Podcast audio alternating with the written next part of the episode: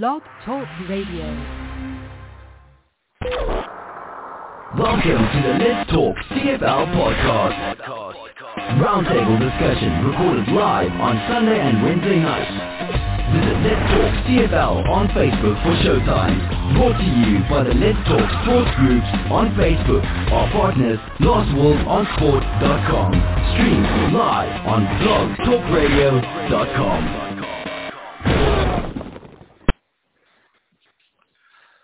Good evening, sports fans, and welcome to Let's Talk CFL podcast, episode number 536. I'm your host, Christopher Jones. We're going to talk some football. We had some four fabulous football games. Well, they weren't all fabulous. Some of them were pretty shitty. But anyhow, we had four games the, the, the previous week, and uh, we're going to talk about them. And we got only three football games coming up, even though it's a long weekend. I don't know how that works out.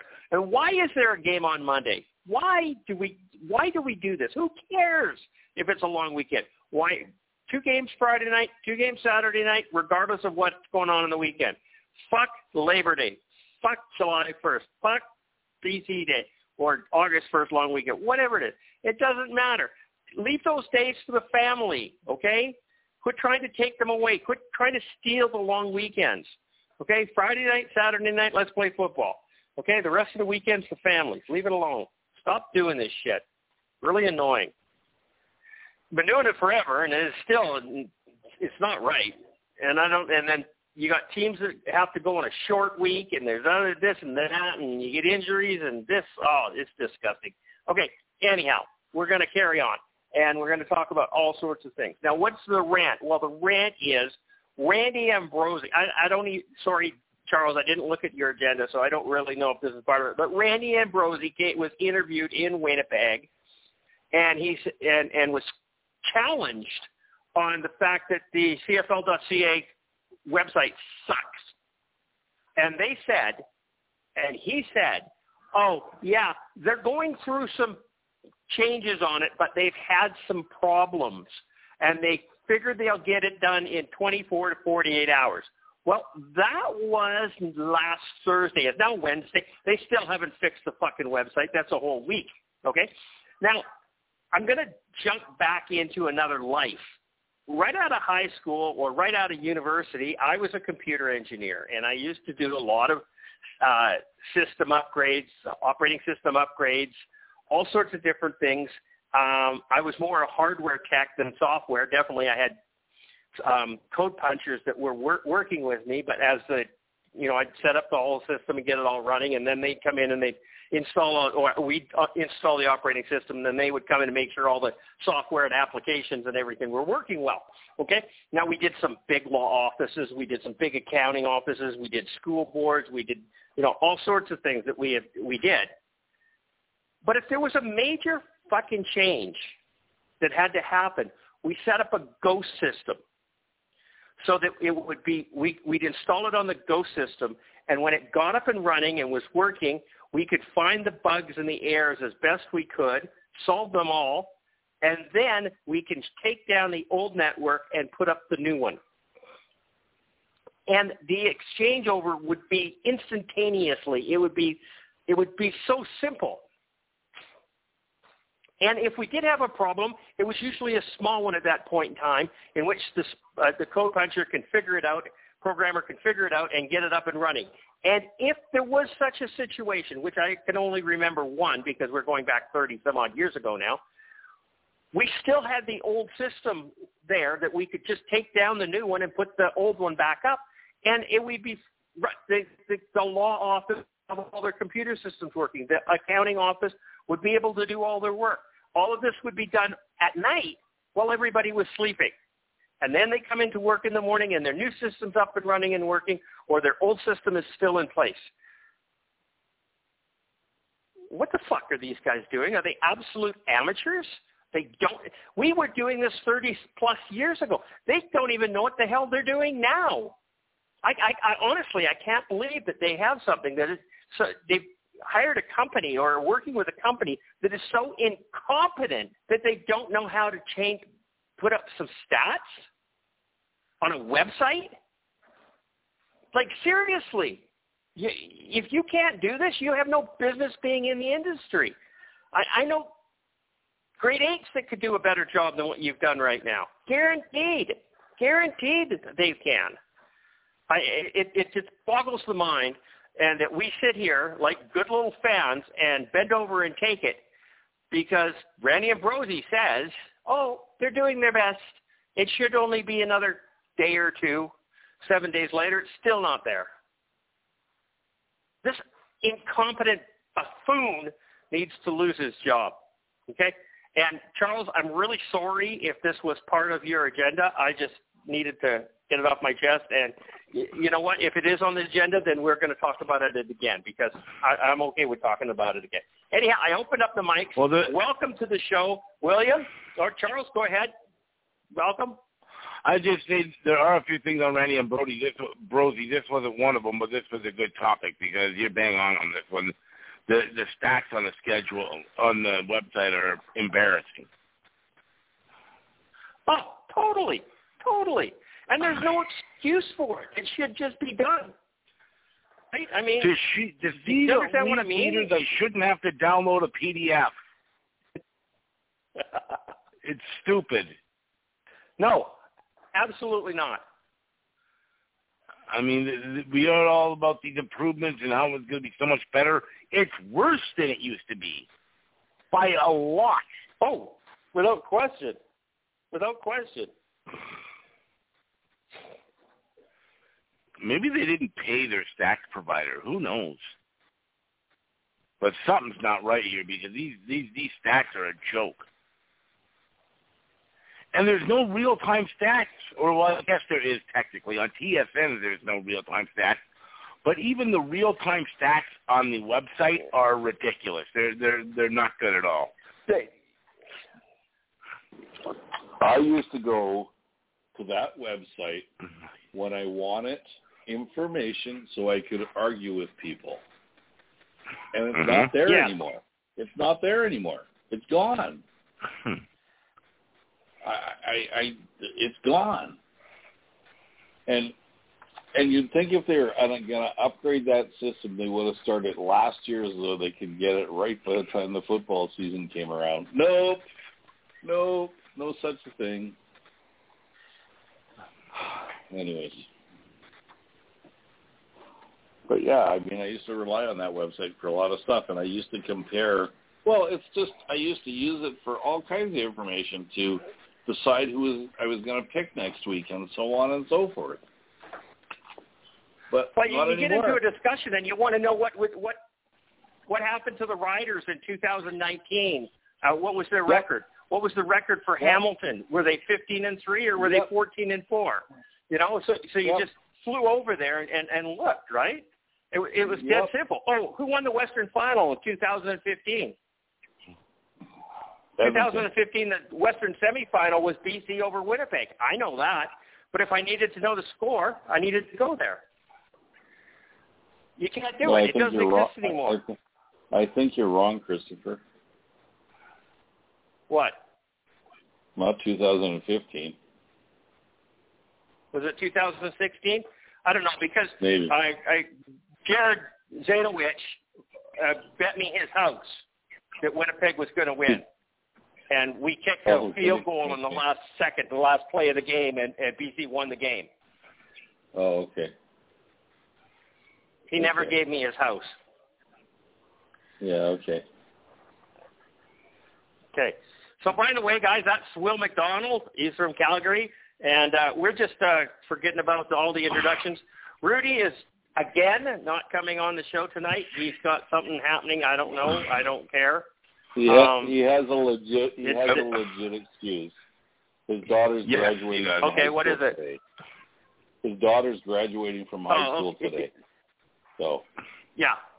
Okay, well that, that's valid. I, I'll get 100% on that one. I'll give That'll him that be one next year. I didn't want to listen to the fuckhead anyways. Oh, did I say that out loud? In case you're listening, Rudy, I didn't mean that.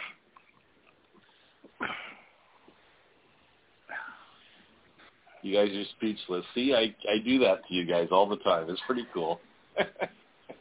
yeah.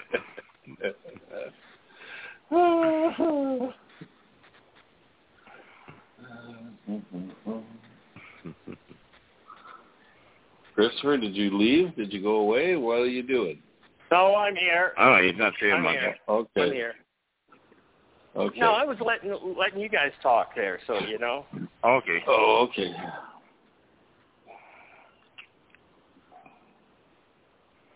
So where are we going to go? We're going to go talk about last week's game. Should, should we start with that? Typically, yeah. Do you guys have anything you want to talk to? Yeah, we should start. Well, we got to pick scores for this week's, then we get to next week's, right? Or do we do it the other way around? No, we start Yeah. with this week. No, no, we talk week. about last week and then go to next week. Yeah. Yeah. Okay. Okay. Go ahead. Start it off, Christopher. What game? What game? It was the BC Winnipeg game on Thursday Oh, night, okay. and That's right. It was. this was actually Yeah. I, I, I would al- I, I thoroughly enjoyed this game. I thought it was really exciting. Really? But in reality, No it wasn't that good of a game. no, it It wasn't. It was a blowout. The B, BC dominated this thing on all three facets of the game, from the opening kickoff to the final whistle. It just Winnipeg just you would have thought we were playing Ottawa. Seriously, there was just nothing happening. It it it it, it, was a wonderful game. I thoroughly enjoyed it. I, I got to see great defense. I got to see great offense. Vernon Adams did well, although they didn't do exceptionally well because the way Winnipeg was playing, you'd think we could have ran up the score to like 50 points. But we didn't run up the score on Edmonton the week before either. We only won 22 nothing. Okay? Bigger point spread here. This was 24 points instead of just 22. Uh, it was a great game in my opinion. I absolutely loved it. Charles, tell me what you thought. I absolutely loved it. I mean, there have been times, uh, as a Lions fan, it can be frustrating where the Lions are playing well and they go in to play a, a top team like the Bombers or anybody, and you're thinking, oh, this is going to be a great game. It's going to be a great game, and the Lions are the ones that get blown out. So we've been on the other end of this equation many times before. It was so so nice to be on that this side of the equation before. The Lions absolutely dominated from kickoff to um, end of the game. The Bombers never really got their offense going, which is very uncharacteristic for them. Uh, they um, BC took all of the best players from the Bombers and pretty much shut them down. Collaros play was was a non-factor. Dalton Schoen was a non-factor. Willie Jefferson was a non-factor. Adam Bighill was a non-factor. The Lions on both sides of the ball, they completely controlled the line of scrimmage on both sides of the ball. The offense dominated Winnipeg's defense. The defense dominated Winnipeg's offense. Matthew Betts uh, was all over the field. I'm I'm imagining that uh, that um, Zach Collaros was having nightmares about that guy because he like wouldn't he was all over him would, would not stop him. But it, it was one of these uh, games where we the Lions they just put together uh, a complete game on the road. The offense did their job. The defense did their job. They had some uh, special teams was pretty good. It was just a dominating performance, and we haven't seen the Bombers manhandle like that for years. So it was a really enjoyable game for me. I mean, if you were a neutral fan that didn't really care about either one of these teams, you might have been a bit bored because it was a one-sided blowout that was pretty much decided by halftime. But for me, I loved watching it because we, like I said, we've been on the other side of the uh, equation far too many times. It was a fun one to me to watch. I sat there watching with a big smile on my face, right from beginning to end.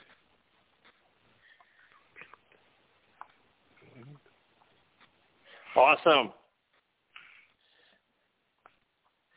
No, I I loved it. I thought it was a great game. Uh, William, impartial person or kind of Winnipeg fan, what was your thoughts on this? No, no, no. I uh, kind of quite enjoyed this because Winnipeg hasn't gotten mollywopped for quite some time now, and it was even better. it was even better because it was in their backyard. Okay. Um, oh yes. You know Uh-huh. that that game that game that game wasn't even a game. It was rather boring to be honest with you. Um, there was lots of scoring, so people probably watched it. Um, um, I, I and I, you know, and BC. What I was impressed with mostly was BC's defensive front. Their their their uh, defensive line Yeah. made Winnipeg's O line look like a bunch of old fat guys, which they are. Okay, there was no, there was nothing there. They couldn't stop them. And uh, hey, I guess uh, I guess uh, Calgary's looking pretty good right now because they uh, only lost to BC by what, fourteen points or seven points or something like that. So hey, anyways, but no, it was a good effort by BC. Uh, will Winnipeg be caught like that again? I don't think so, but they could be um, because now all the teams have a map of how to beat Winnipeg. And so there you go. More power to them. So get ahead. fun. Yep. No, 100%. Uh, it, it's just a great game. I'm so excited about it. Okay, so final score was BC 30, Winnipeg 6. They didn't even score a touchdown. Now, BC has uh, allowed one touchdown this season in regular season. Only one. They shut out the Edmonton Oilers, and the first game was what? Who did we play the first game? It was Saskatchewan? No, um, Calgary. No, uh, Calgary. Calgary. Calgary. Calgary. Calgary. and Calgary. And Calgary only scored one touchdown. So, Yep. I, like, this is phenomenal. This is like a gauntlet for defense. Pretty exciting. So total score was 36. Charles, you picked BC. You got 108 points. Will, you Yeah. went with Winnipeg. You got six points. CJ picked with his head and not his heart. Uh, I went with Winnipeg. Now I have a headache, and I got zero points for this game completely. And Rudy went with Winnipeg, and he got zero points for this game as well. Okay, so it was just it was. I cannot believe I didn't pick BC. I honestly didn't think BC was going to win. I really didn't believe BC was going to win. Uh, I don't think Charles did either, but he is just such a homer. He cannot not pick BC, and I'm proud of that. Paid Okay, off I'm this proud of you for doing that, Charles. It it paid off. Finally, it paid off when you didn't think it was gonna. Um, yeah, so that was it. BC uh, BC kicked Winnipeg's ass all over their own stadium, their own. Oh, did you see their fans? Did you see the look on Mike O'Shea's face? Did you see? Oh my God, this was wonderful. I think Rudy just took the fucking night off so he didn't have to talk about The, this. the fans Made were the up and leaving with about like six minutes left. They're all walking out. Oh, it, it, it, it was absolutely priceless. Absolutely priceless. It was it was it was the, one of the best games that I've seen in a long time, probably since 2011. Mind you, 2016 Western semifinal was pretty good when we beat Winnipeg. But we beat Winnipeg. That's right, Mhm. same team. Okay, there's a rivalry here between BC and Winnipeg. Whether or not anybody believes it, there 100% is a rivalry here. Um, it was a good game. I was pretty happy with it. And uh, yes, you're right. Matthew Betts is like the player of the year. And uh, carried on. Okay, the next game. Five sacks in three games. Yeah. Uh, the next, yeah, but he had four in one game. Uh, So three in the last game. Montreal in? Yeah, three. Sorry. yeah, Montreal in Hamilton. This was a battle of two. I, I, I want to use the word terrible teams. I really do. Um, I, I can't. Montreal actually looks good in their two victories, but they played Hamilton and Ottawa. If they didn't look good in their two victories, they would be the same as Ottawa and Hamilton. Okay, it it. That, I cannot believe how terrible the Eastern Division is, but then at the same time, the Western Division's not looking sparkly either. So this this game was just oh, uh, Charles, go ahead. Oh man, it's like who is going to be worse out of the two teams? And the answer was Hamilton. uh, their defense made Cody Fajardo look like an all-star. For this Yeah. team, this this Yeah. Hamilton team, to be 0 and 3 at this point, a year where they went out and spent a lot of money on big name free agents, and they're getting nothing in return. They just got beaten by Montreal. They looked crappy. They got blown out in their own stadium. This was their home opener. And they got embarrassed by, of all people, Cody Fajardo. Uh, Chandler Worthy had a big Yeah. return. Austin Mack had a big uh, game. This young uh, rookie receiver who's looking really good so far for Montreal. Uh, their defense looked terrible. Uh, Matt Shiltz, boy, he sure as hell not the answer. He came in and did nothing. So they've got some big problems there. Now Bo Levi's on the 16, so he's not coming back anytime soon. So they got some real, real problems in a um, uh, city that's hosting a Grey Cup. So uh, it's uh, well, yeah, it's like a I long said in game. the You last show, give- you, that doesn't matter. Well, it doesn't matter to you, but to some people it does, and I'm sure it does to the uh, to the to Bob Young. I'm sure it does to the uh, to the uh, Ticats overall. They want to be there. I think they. I mean, they not may not be there, but they want to be there. Um, well, I mean, who doesn't? I think every team does. So that that's a fair comment. Exactly. But in reality, they uh, this is just a. Um, it's not a good situation right now for Hamilton. They look uh, so out of place, and they don't look dangerous, and they need a, a quarterback badly because they don't have a quarterback right right now without Bill Levi. In fact, many people would say they don't have a quarterback even with Bill Levi. So uh, yeah, it's bad. And Montreal, I mean, give them some credit. Their defense looked good. Uh, they're two and zero. Let's see them play a real team. Real team. Let's see if they can pull off the same kind of play against Winnipeg this weekend. I suspect they won't, but we'll see. But so far, so good for them at least. And by the way, Paul LaPolice they are not Yeah, the best defense in the league. So just saying. Oh, yeah. How? Where does that come from?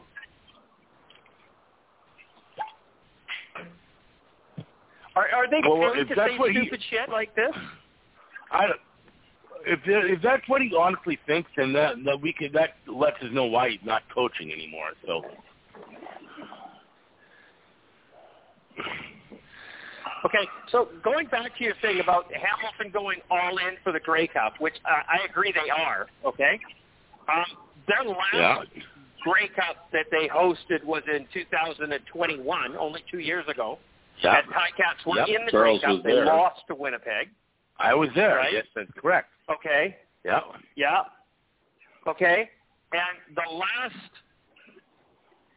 2013 Saskatchewan Roughriders were in their own stadium, and they won. And then the mm-hmm. year before that was Argos, and the year before that was BC. The majority of Grey Cups, wherever they're held, the host team is is rarely in the game, rarely in the game. Okay. Correct. It ha- it was a phenomenal run when 2011, 2012, 2013, the home team was in Three it years and the home team won it. That was so rare, so rare. I mean, it it doesn't really happen all that often. It's an anomaly, and you know, for them to expect to be in the Grey Cup and to win it this year, uh, I think is, is ridiculous and, and delusional. But they did go all in. They bought a whole pile of players, and but whenever you buy players, especially all stars, that means that they don't know how to work with too many other people. I, I don't mean that in a bad way, but it's a fact is that you don't get. It's not a team. It's a bunch of all stars, and, and and it's like an all star game. And all star games are never well done, well played because the Mhm. players don't know how to work with each other. And if you remember way back when, Ted Austin went out in free agency and bought a a team, paid huge money for it, got to the Grey Cup and got their asses kicked. a lot. You remember that? Yep. Yeah. Of course. And and that's when Zach Collaros got injured back then. So yeah, I, I don't know why Hamilton expects to be in the Grey Cup this year. I just don't. Good for them for trying, but I don't. I mean, BC has better odds of being in the Grey Cup next year than Hamilton does of being in the Grey Cup this year. Mm-hmm. Just, just saying. Okay, William, what was your take on this game? Well, and my response to that is uh, before we go too crazy, it's only three games into the season. So many things could happen. So many. And they're an Eastern team. Um, so I I I felt sorry for Matt Shiltz or whatever the heck his name is on Friday night because fuck they were Montreal was fucking dirty and they they beat him up. I'm surprised they didn't call more uh more roughing the passer plays on that guy because he got the shit kicked out of him. And it, it also helps when you don't have a offensive line, which Hamilton seems to not have one. So, because I, I, I mean, Hamilton spent big money on their defense, especially because they brought in some Yeah. some defensive defensive experts, and their defense looks like shit. So, Mm-hmm. and and then it doesn't help when you don't have a fucking quarterback on your offense. And I'm thinking, shit, man, two more weeks and you know who's gone if this keeps up. But Yep. Orlando Steinauer But- or Tommy Condell, or both. um, Maybe Both. maybe both of them. both. Don't Um, forget they I'm they've got uh, what's his name? They've got uh, Scott Milanovich there waiting in the wings. Scott Milan, Scott Milanovich is sitting there. That's correct. So, but the other thing I'm thinking about is uh Hamilton. I mean, it, they're in the East, man. They can lose their first five games and still make the playoffs easy, easy. So, No, don't that's count certainly out true. yet. You can't count anybody out yet. You really can't. No. So,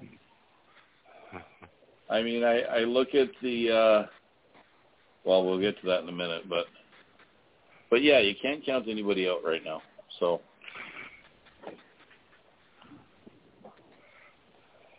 Okay. Sorry, that was me making noise. I did that, pushed the wrong button. I apologize.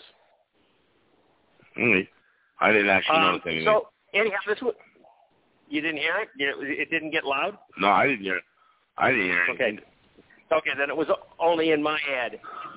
And I was hearing things. No, Montreal Alouettes, 38. Hamilton Tiger Cats, 12. 50 points were scored in this game. Uh, Charles, you picked Hamilton to win, and you got a total of 16 points. Will, you went with Montreal. You got 106. CJ went with Hamilton and got 22 points. And Rudy went with Hamilton and got 26 points. You're the big winner there, Will. winner, winner, chicken Pretty dinner. impressive. I'm only da- I'm only down by 700 points, The only- right? So Yeah. That was the only thing you did right this week. Yeah, I No know. offense. Okay. Okay, the next game, and and you know, I, I it, it ended up with a decent score, but at halftime it was six to nine, or six to three, or something stupid like that. Was the Saskatchewan Calgary game? It was terrible. It was brutal, and they made bonehead coaching decisions right, left, and center. Whether both Dickensons, it was like they were trying to give the game to their brother. Uh, it, like Craig Dickenson, why did they go for a single point at the end in there when he, they scored the touchdown? It would have got they would have been up by 11. Calgary would have needed to get two touchdowns or a touchdown uh, with a two-point conversion and a field goal, and they didn't. They went for the two-point conversion, failed. Ten points. Calgary comes in, scores a touchdown, gets a kicks a convert, and comes back, gets a field goal to take it into overtime. Bonehead move by Craig Dickenson. Bonehead move from Craig Dickenson. Then in overtime, at the end of overtime, Calgary, what what did they do that was just absolutely stupid? Oh yeah, they passed the ball at the end when they were uh, second and second and three or whatever it was. Something like and, that. Uh, they were second and six. They were second and six, and they they went and passed the ball, and it got intercepted. right? You you you run the ball. You you you take care of the ball. You run the ball. You hold on to it. You don't let it go in, up into the air into the double coverage in the end zone. Of course, Saskatchewan was covering every receiver down there. Run the ball. Mm-hmm. It just I don't understand it. It just doesn't make sense not to do that. And they just absolutely bonehead move by Dave Dickenson. I know Will doesn't agree. I know Will doesn't agree, but without question, that was a stupid call. Whether it was him or his offensive coordinator, I don't give a shit who it was. You should never have done that. You should have ran the ball. If you got eight yards, six yards, you got a first down. If you only got four yards, then you're third and two, and you either kick the field goal to tie or you try to pound it through for the win. Okay, you, have options. But as soon as you throw it into the end zone, into double coverage, you're going to get picked off, especially when your quarterback just had his bell rung and he's throwing loopy balls down.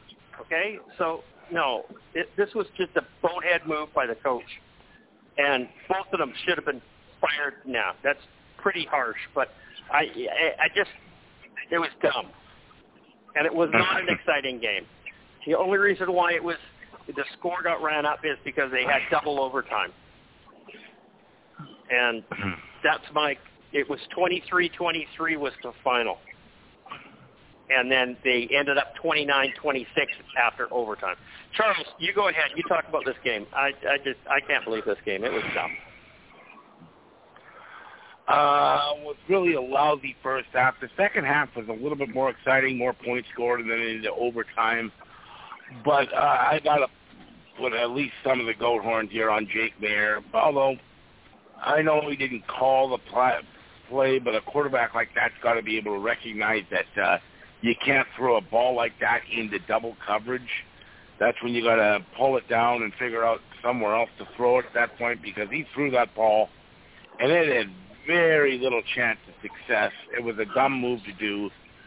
Um, the Riders, I've heard some chirping from their fans, but you know what? They, they didn't play a great game by any means. Uh, they were kind of the lesser of two evils at this point in this game, but there's just something wrong with the Stamps, and they're getting worse because they're racking up injuries because uh, they just got Malik Henry up now with a um, Achilles rupture, so he's done for the season.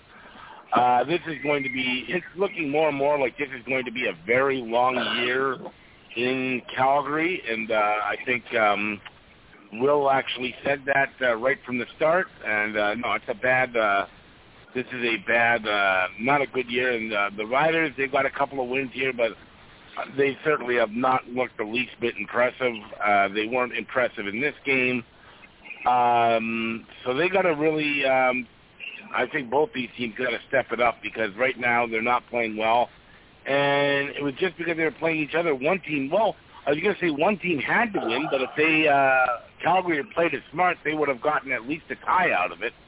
Uh, but throwing into double coverage in the end zone, just a stupid thing to do. Uh, at any time of the game, but when you're in overtime, uh, it magnifies it that much more. A hundred percent. The entire game was on that one play. Really? Yeah. Right. You either win it, you tie it, or you you lose it, and they they went for it and lost it. And I, I know Will's yep. going to say you go for it, go for the gusto, and go for the win because wins are all that matters. So don't go for the tie. That one point may be important sometime in this season, and uh, they gave two to Calgary or to Saskatchewan, not just one. They gave two. What? It's gonna it's gonna be an important point because it's what's gonna keep Calgary in a last place in the West. Come on, really? Come on, really?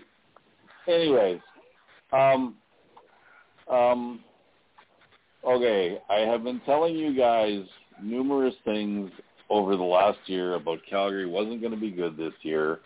I've also said when you guys were screaming that Jake Maier is the next one, I'm like, yeah, no, Jake Maier is not the next one. Jake Maier is barely one now, okay? Um, I think Jake Yeah. Maier will get better. I think he will get better with time, okay? Of course, I spend a lot of my time during football games watching offensive lines, and Calgary sucked on Saturday, to be honest with you. First quarter, they were uh, fucking atrocious.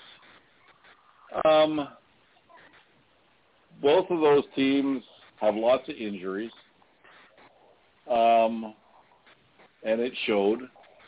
One of the other reasons I thought Calgary wouldn't be good this year is because I looked at their roster. They have no depth. They have no depth whatsoever. They are out of American receivers currently, except for the hyphenated name guy. They are out of American receivers. They've got a couple on their practice roster, but I think they're both injured. So I wouldn't be surprised if uh, by next week they bring uh, back uh, shit. What's his name? Kamar Jordan. Because uh, Yeah. He he didn't he didn't sign this year, so so they could very easily bring him back this year. Um, So Sparky now, Sparky keeps ranting about Calgary going with all Canadian receivers so they can have an all American O line to help They Mayer don't out. an- I, I don't see that have- happening. they don't have an all all American, and they have the best center in the CFL, and he's Canadian. So, um, um, Sparky's an idiot.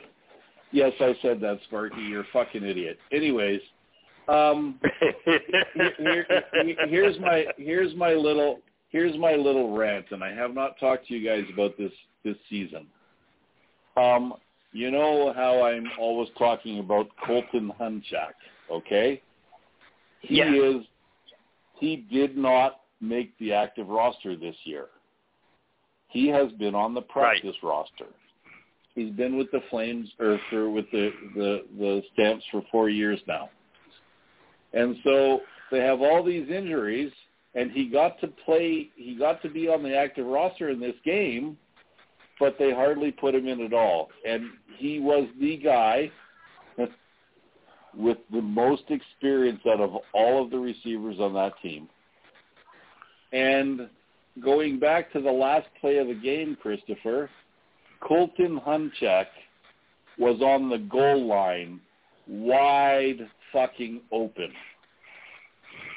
And he threw into double coverage. He was wide open.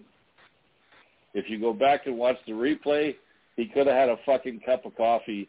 And for that matter, the field was so wide open. I don't know why Jake Maier didn't run the fucking ball. He's not he's not Bo Levi Mitchell. He can run the ball. So I, I, I, don't think he didn't. I don't think he would, had his faculties. I don't think that he was. He was. He shouldn't have been on the field. No, yeah, but you know what? He he threw in the double coverage, and and you, you blame Dave Dickenson for that, but that, it was him who threw in the double coverage. But Dave Dickenson is notorious for throwing the fucking ball when he should run. Grey Cup Oh, 2000 and Grey Cup 2016, Grey Cup 2017. you know what I mean? So I'm not going to say you're wrong, I mean, you would. but I That But Seahawk game. You remember the Seahawk game? yes, On the I'm one yard line, they they throw. yeah, I'm glad they didn't tie the game because I don't give a fuck about one point against Saskatchewan when it's the third week of the season. Fuck off. Um, I was just going to Yeah, I- mention one more thing because I, I never I never praised kickers, but Rene Paredes became the eighth eighth guy in history of the CFL to kick 500 field goals. I think it was. Um, that's pretty good for a guy who got cut from his first CFL team.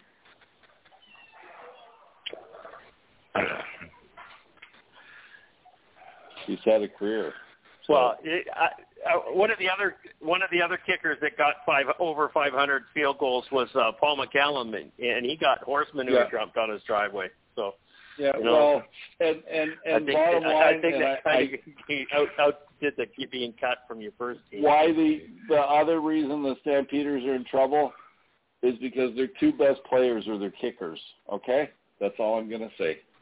They're in trouble. I, it, it, it, valid point.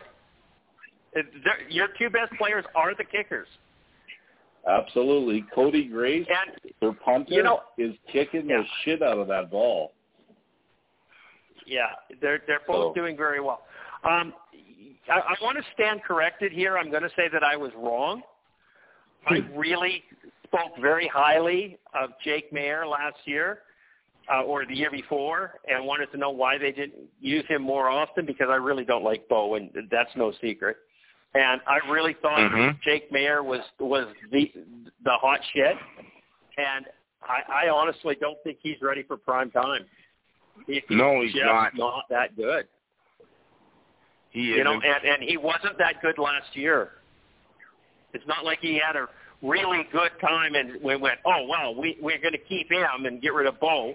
He didn't do all that well last year. They got rid of Bo because Guys. Bo's hurt. Guys, guys, four of their wins last year were against Edmonton. Okay? yeah, Yeah, that's uh, probably uh, more telling than we were wins. letting on. So, okay. anyways, So I'm I'm prepared. I The you see final- it's been a lot of it's been a lot of years in Winnett Calgary since we've had a shit team, and we're gonna get a been. shit team this year. I'm telling you. oh yeah, yeah, yeah. Charles, did you go on this game? Did I get you? Yes, you did Willie go first or? No, I did, Charles yes. went. You did already? Okay. Well, let's finish this game Yes. off then. So it was Saskatchewan 29, Calgary 26 in double overtime for 55 points. Charles, you took Calgary. You got 20 points. Will, you took Calgary. You got 16 points. CJ took Saskatchewan. What the hell? CJ never takes Yeah. Saskatchewan. 136 points. Rudy took Calgary, 26 points. CJ was the big winner in this one. It's like Willie was last week or in the previous game. Okay, the last game, last game of the the week was a bit of a shootout. It was decent football in the first half. Then it got really stupid, and then there was some scoring, and I don't know what to say. I honestly, you know what? Edmonton scored 31 points. The week before, they scored zero points. So I have to believe that that's a huge step forward for the Edmonton Elks. I honestly think that they gave Toronto a good run for their money. Yes, they came up short. Yes, they lost. But I don't think they they didn't stink the place out like they did the week before. Uh, is that because Toronto's not as good as BC? I don't know. We're going to find that out on Monday. But really, I, I, I, I brought up my power rankings, and I didn't put Edmonton at the bottom. I am the only person in the CFL that didn't put Edmonton at in in ninth place. I put Ottawa there, and they deserved it. Um, yeah, no, Edmonton. Edmonton. I wasn't offended by their game. I wasn't disappointed with their game.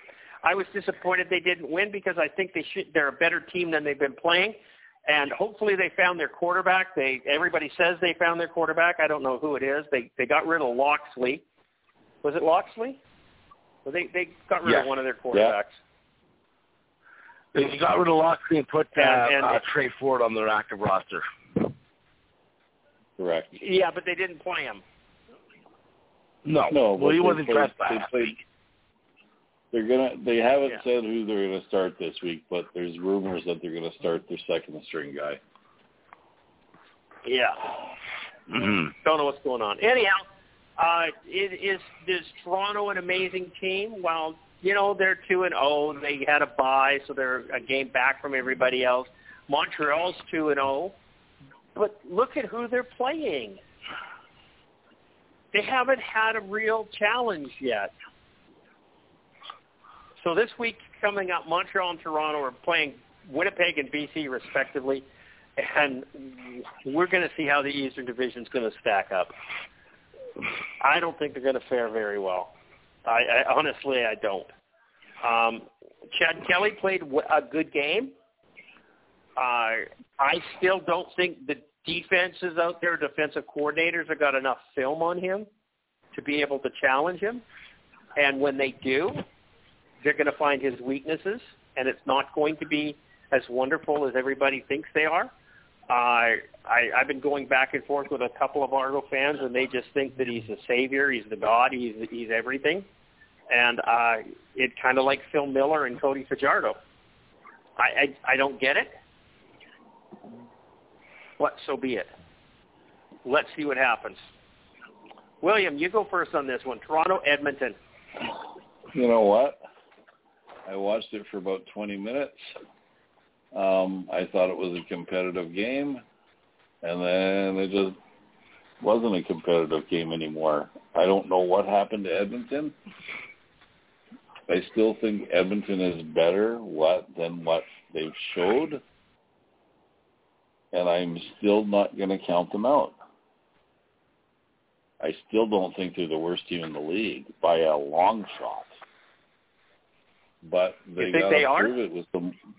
No, they are not by a long shot. No. There's a number of teams that are worse than them. Um, Calgary probably being one of them. Um, no, so I guess I'll see a. I guess I'll probably see a pretty competitive game in the Labor Day Classic this year. Anyways, um, yeah, like I said, you know what? Chad Kelly has shown something, but I still don't know, you know, if guys have enough film on him or he's just playing over his head or he just hasn't played anybody. That's the other thing. But until or, we do or he see might them be play, that good. well, until we do see him play somebody this week, BC, we'll see how good he is. Right? It's that simple. Chad Kelly, So- meet Matthew Betts. Yeah. Right.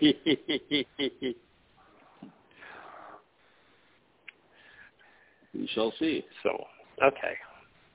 We Go shall ahead. see. We shall see. Charles? Edmonton held um, their own with um, Toronto for the first half, and it just seemed like the talent just won out in the second half. I thought Edmonton played very well in the first half, uh, both on both sides of the ball, and then I guess Toronto made the adjustments at halftime and just kind of took the game over. Um, Taylor Cornelius is finished, I think. Um, honestly, he was okay in this game, but he's not the answer in, in Edmonton. It's painfully obvious at this point. So they got this new guy, uh, his name Dougal or something or Donegal or something like that, but uh, he looked really good. So uh, it looks like he's going to get the start this week because uh, he's been getting all the uh, first team reps. So I'm interested to see what this guy does as a starter, not just coming in off the bench in the second half. But he looked pretty good. But honestly, Toronto, I think, won this game simply because they're just a better team than Edmonton. I don't think.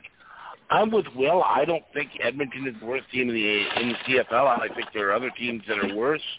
Even other teams that have won games might be worse than uh, Edmonton.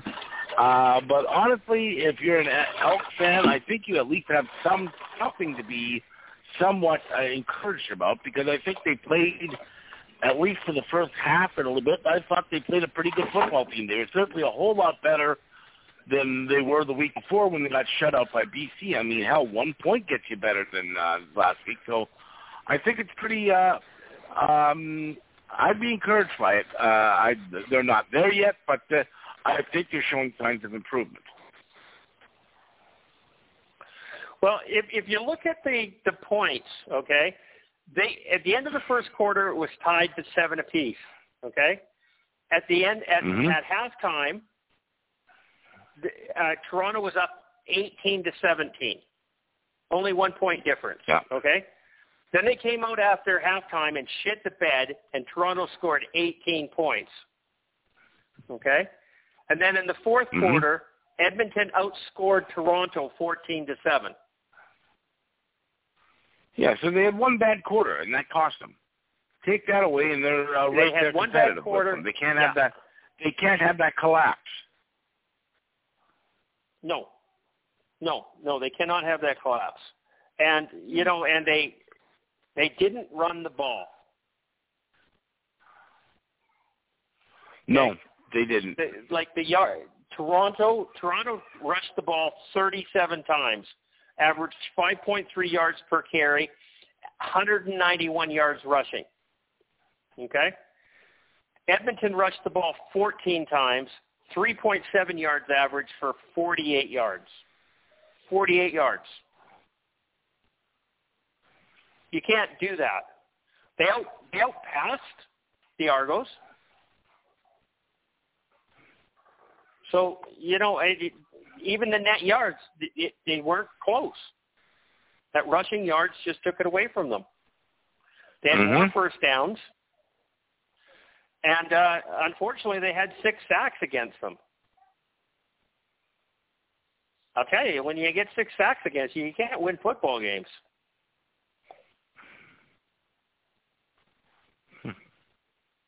You know, you, you're going through the stats. They're they're not bad.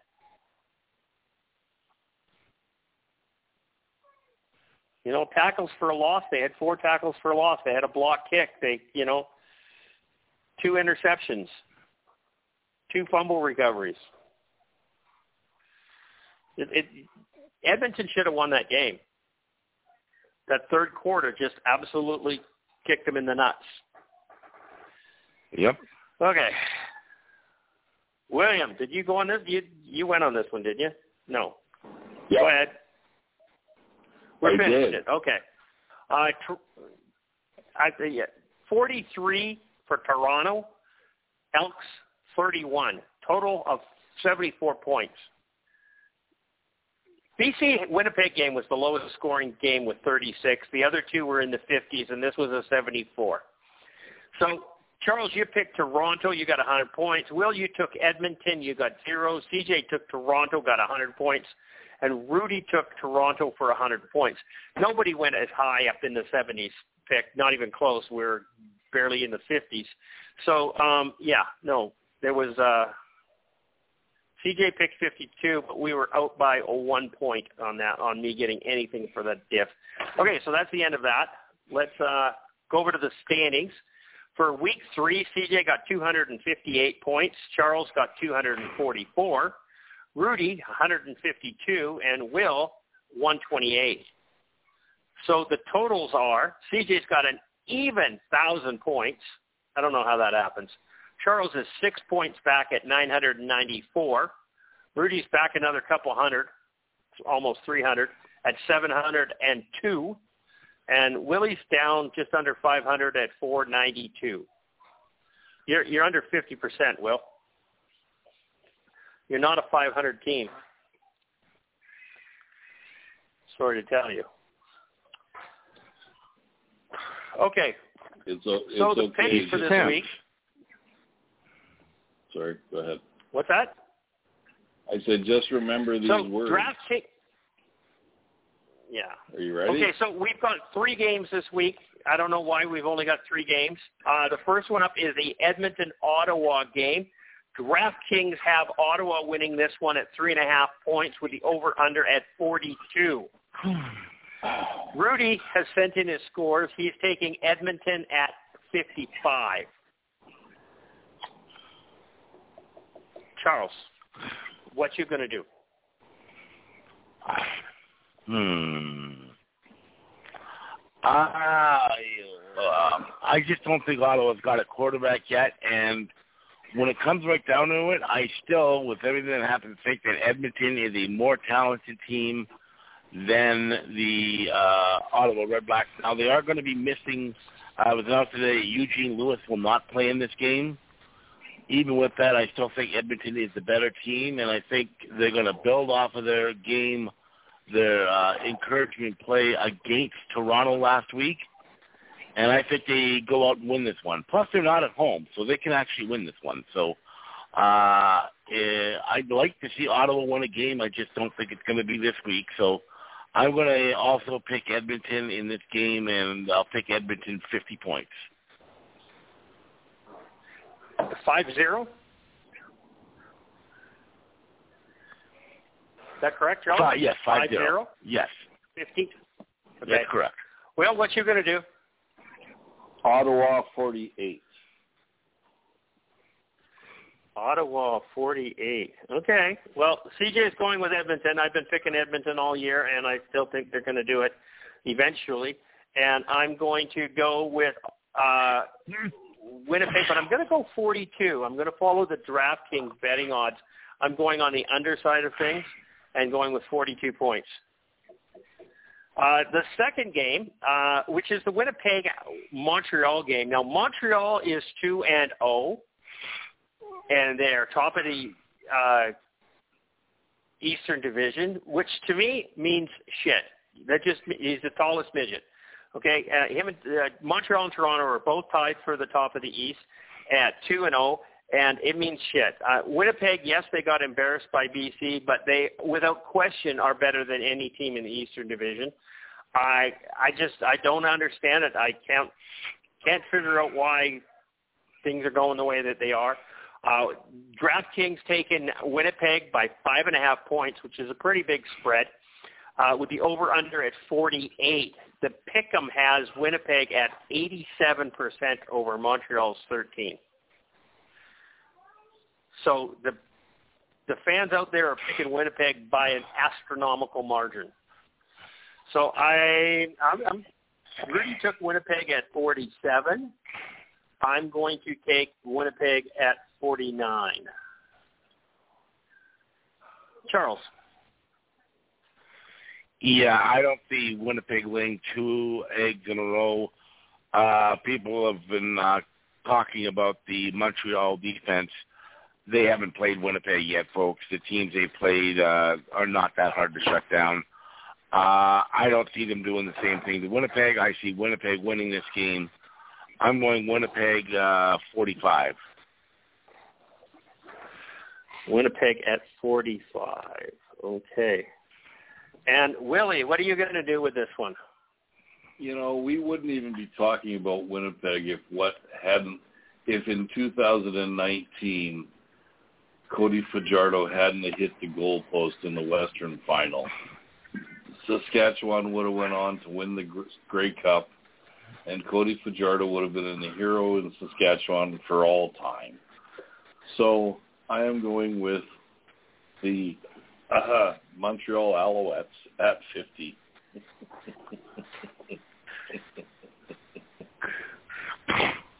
well, you're either going to make a comeback or you're going to drop pretty far like I told you, you didn't let me finish. Remember these words. At the end of the year, you guys are going to say, Will McDonald, greatest comeback in Let's Talk CFL history. Okay? Uh, Uh, I'm I'm waiting with bated breath. Okay. okay. Hmm.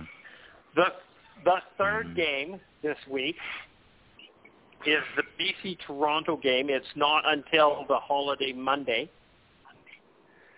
And we're going to have the 3 and 0 top of the league BC Lions coming down to play the uh, Toronto Argonauts, who are, like I said, are top of the league in the Eastern Division.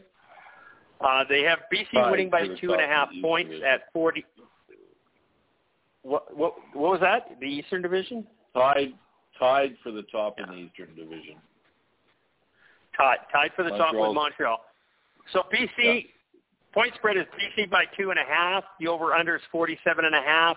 The Pick'em CFL Pick'em is trend is at BC eighty percent, Toronto twenty.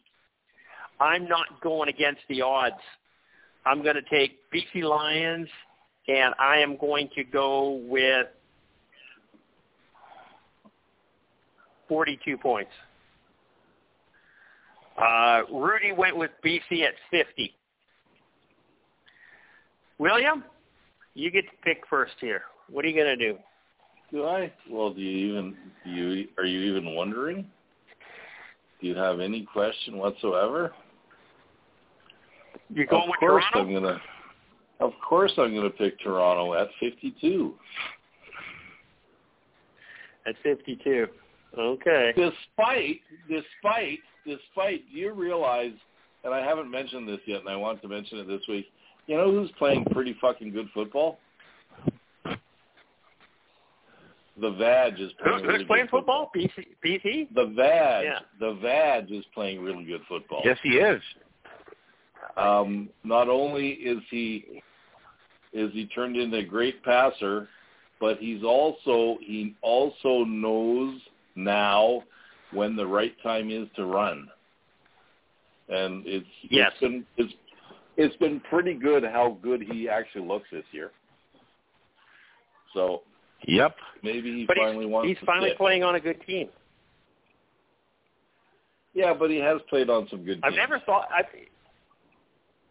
he's always had Not good this good. talent. Well, he's never been able to show it. He's he, what teams has he been on? He's been in Hamilton. He's been in Montreal. Both of them yeah, have been but cellar there was, dwellers. the, there was there was the Montreal team two or three years ago when uh when what's his name was the head coach, um, the ex quarterback from Winnipeg. He uh that was a, that team Jones. was pretty good that year. Kahari Jones. That team was pretty good that year. So and he Yeah, and he he also had played well that that year. he played well that year until he got injured. So Mm. So, did you say bull? No, Huh? no, I Oh, did not. Okay. Okay. But yeah, Charles, no. I, all I your want pick. to all I want to mention was he's playing very well this year. I'm impressed. So, Charles, you get Yep. to pick. I agree. You go, All right. you going Uh, with BC yeah, again? gee, I wonder who I'm going to pick. Yeah, I'm going to go with BC again. A, uh, yeah, as you mentioned, I Homer. do homer picks, but B, Homer. he's B. They're three and zero with the top defense in the league. Sorry, Paul, that police. Uh, and I think they're going to keep it going. Now, maybe they give up a touchdown in this game. Who knows? But I still think that defense is one of those shutdown defenses that everybody is going to have trouble scoring on. And their offense is playing really well right now. And the big thing, and this is a, a key thing too, they beat Winnipeg last week. They didn't have Keon Hatcher. They didn't have Dominique Rhymes.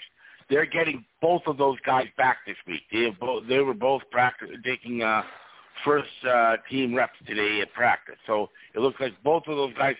So their offense, which has been good for most of the year already, is going to be at full strength for the first time this season. So that should be pretty scary considering the, how well they played so far. I mean, with the Edmonton game being a bit of an exception, although they did have some good moments in that game. But at full strength and with the way that defense is playing, I'm going with BC in this one, and I'm going uh, BC 46. Okay. So here's an interesting stats or a little bit of stats here for you guys. Um, BC has not scored the most amount of points in this season. That's Winnipeg. Winnipeg s- has scored 93, but BC is in second place with 77. Okay. Now Mhm. here's the kicker on this one. Point points against. After three games, BC is 27. They're averaging No, seven points 21. a game. 21, sorry, 21. That's 20. They're that's averaging 21. seven points per game for three games. Okay? They were actually averaging 7.5, and they brought the average down when they played Winnipeg. Unbelievable. Now, Montreal has only allowed 24 points, but that's in two games, not three. Okay? But here's the sad number. Do you want to know what the sad number is? Missed extra point. Okay. Hamilton allowed 112, 112 points. Hamilton has allowed 112 points. In BC's allowed games. 21 in three games. That's almost 40 points a game. That's almost 40 points a game. And Edmonton has not allowed the least amount. Winnipeg let in more points. Saskatchewan's let in more points. So I, I yeah, I don't know. Twenty-five, and oh, but they only played two. Did they play two games? No, they played three. Oh yeah, they they run up They played last three. week. That's right. Okay, my bad. So the three Eastern Division teams have had three the first three buys. Who's sitting out this week? Hamilton. Yeah, of course they are. Yeah. But so are Well, a there's couple three other teams. teams because there's only three games. Saskatchewan and Edmonton are Hamilton, sitting uh, I out, or Saskatchewan Yeah. and Calgary. Calgary, Calgary is also out Calgary, not. Edmonton. Saskatchewan and Calgary. also out this Yeah. Yeah, Saskatchewan and Calgary. Saskatchewan, Calgary, and Hamilton are sitting out this game this week. Okay. Yeah. Wow. Oh. I'm trying to navigate through CFL.ca and I'm getting a headache.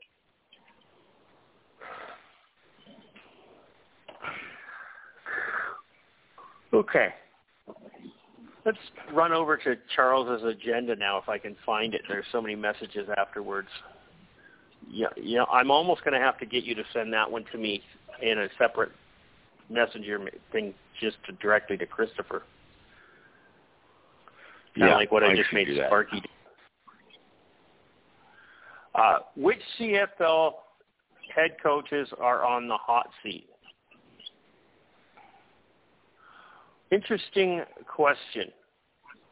Let's go over to the article. Um, Chris Jones is on the hot seat. 100% he is with everybody, all the Edmonton fans. But I don't think he should be. I, like I said, Edmonton's doing better than what the other two are, the other two shitty teams. But I don't think Bob Dyce is on the hot seat yet.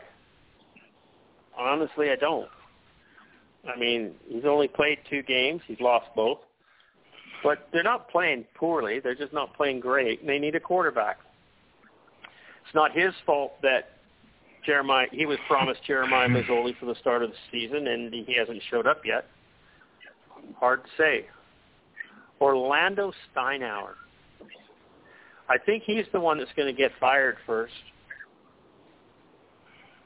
If a coach gets fired this year, it's going to be Orlando Steinauer. I don't think Edmonton can afford or justify getting rid of Chris Jones.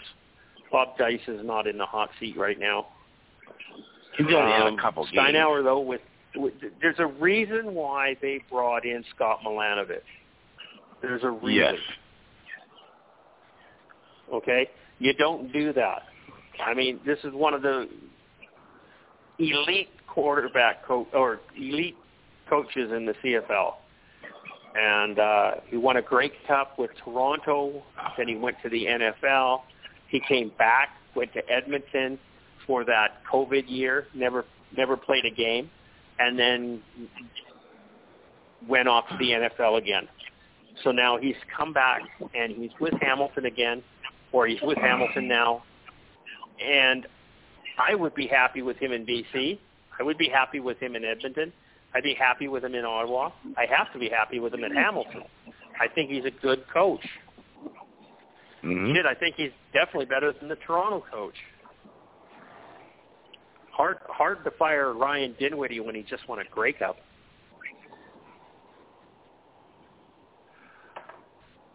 But anyhow,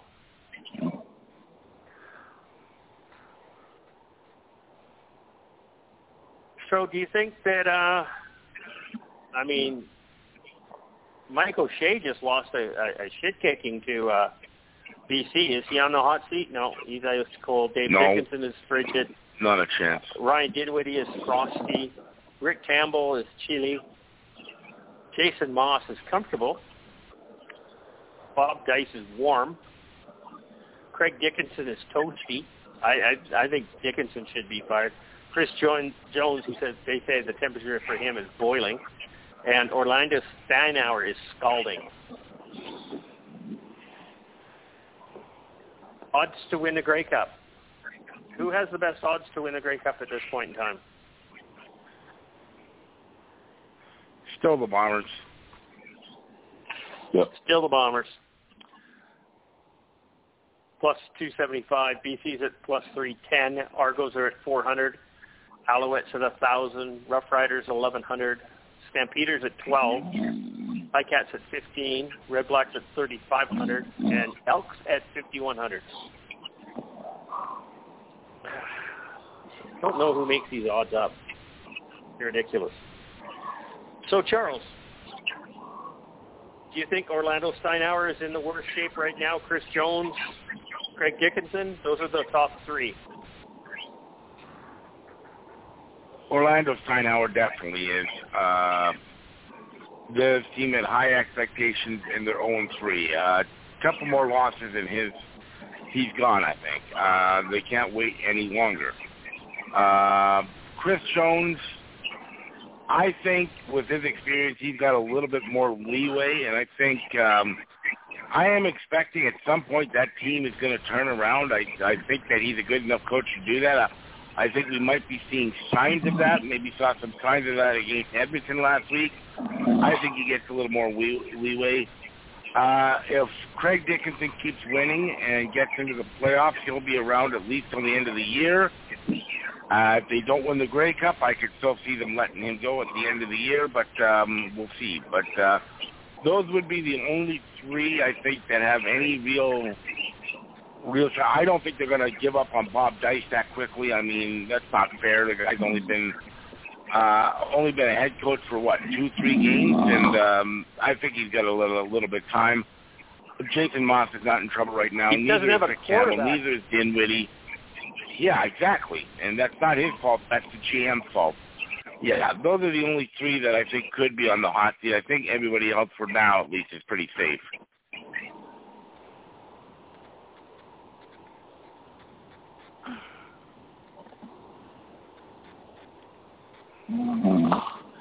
I'm just reading. I'm just reading the caption on on um, on Rick Campbell. I don't know if you did that or not, but it's kind of funny. Um, they said there isn't a coach in the league more boring than Campbell, but his handling of a team that has lost its generational talent in Nathan Rourke has been masterful BC's bench boss can sometimes believe in a player to a fault, but has paid off big time with Vernon Adams. After knocking off the Bombers, the Lions are now early Grey Cup frontrunners. Really? And Campbell's slow and steady approach to team building could win them the race. Yeah. I don't disagree with him, but I can't say that they're the front runner right now just because they beat Winnipeg once. Let's come back after August 3rd when we play Winnipeg for the second time and see how we've done up to that point in time in the year before I start calling these guys a front runner for the Grey Cup. Mm-hmm. Willie, what's your thoughts on the quarterback on the coaches right now? Who's in trouble? Who's not?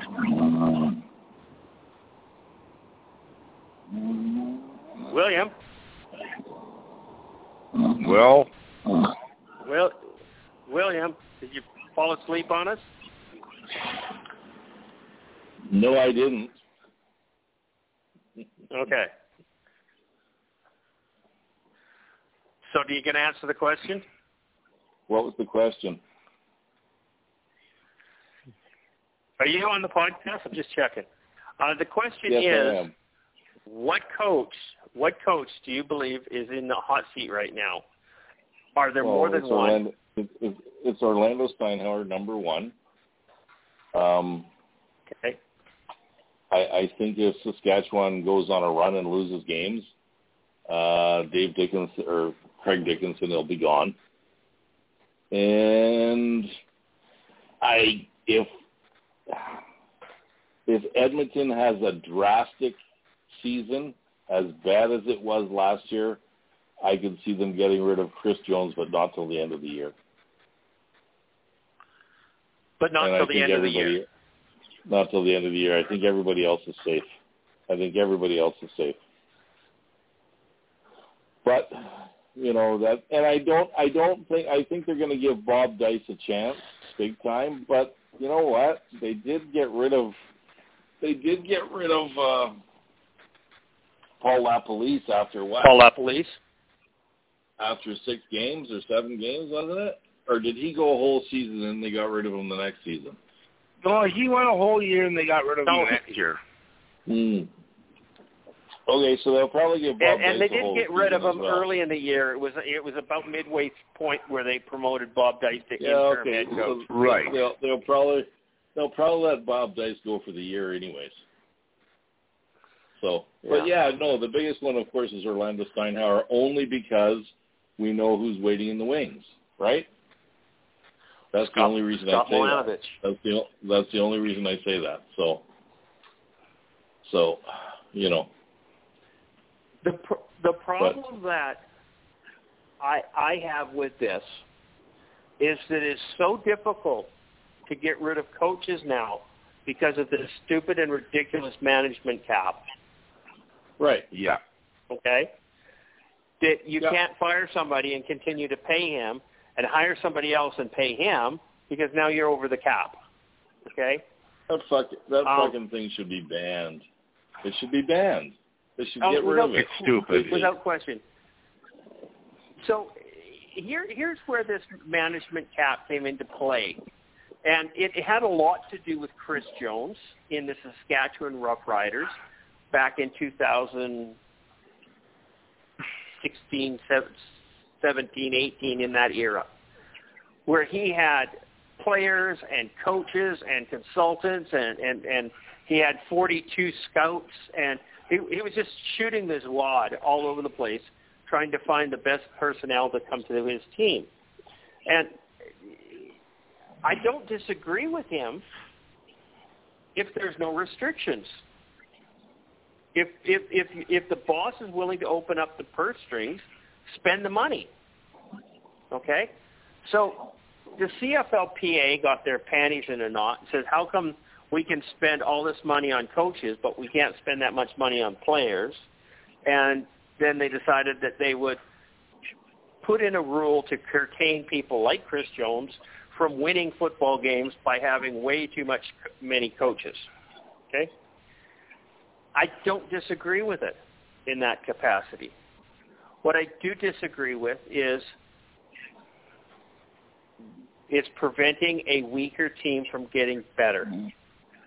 So we do we do this one of two ways. We either say that any coach that you fired, their salary is no longer applies to the cap. The cap is only for active personnel. That doesn't mean that you can fire somebody in the last weeks to save cap space.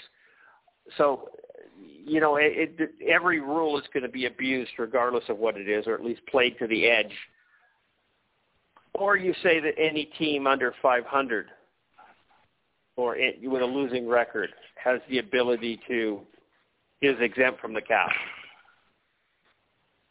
because they need to get better. I personally believe that it should. If you're going to have a cap that's good for every team, then you, if you fire a personnel, their salary up to the time in which they fired goes towards the cap. After that, it does not. Once they're fired, once they are gone from the team, it no longer counts towards your your cap space. It's no different than if you release a player. Their Mhm. their salary there is is now null and vo- null and void.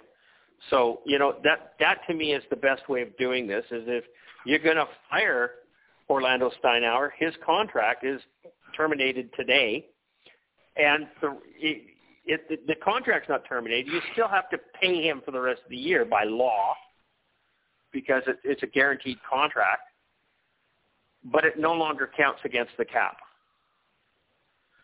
And that way, poor performing teams can afford to get better without violating the cap, grossly violating the cap. William, what are your thoughts on this? I know you're going to say that it's ridiculous that we have a cap Well, at all, no, and I agree with you. it, it, it's retarded that there's a cap, and I'm not supposed to use that word, but it's, you know what? Um, what's what's a what's a? It, it's just there should not be any cap on management. Okay, players yes, management no, because I mean, it takes a lot of guys, whether you think it does or not. And I mean, if a coach wants to have 27 assistants, and and the owner is willing to pay for those 27 assistants, then by all means, you're you're one of the people all the time, Christopher, who says the head coach should not be doing two jobs. Okay, but I oh, think because, because I think because of the salary cap, that's why a lot of them do it, as well as as well as they're all fucking egomaniacs. But um, but yeah, yes. I I you know if there was no salary cap, you might see guys having having more assistants and more scouts and more this and more that. But right now, perfect example is Saskatchewan. Dickenson would have been gone last year, as well as the GM. 100%. They would have both been gone. Okay, but Jeremy got O'Day. another year on their contract, so they couldn't hire somebody to replace them. It's that simple. Yeah. It's just it's just pointless So- and useless. if if you're going to have a cap, you're not going to have a cap. Um, I 100% agree with everybody, or you, you for sure, in saying that it's my company, and if I want to spend the money, I'm going to. Yes. Okay. But should we, and and and by hiring better people, so I want to bring in some hot shot U.S. college coach and pay him a million dollars a year, I should be allowed to do that. I don't disagree with that. What I would like to see is a restriction on the amount of bodies.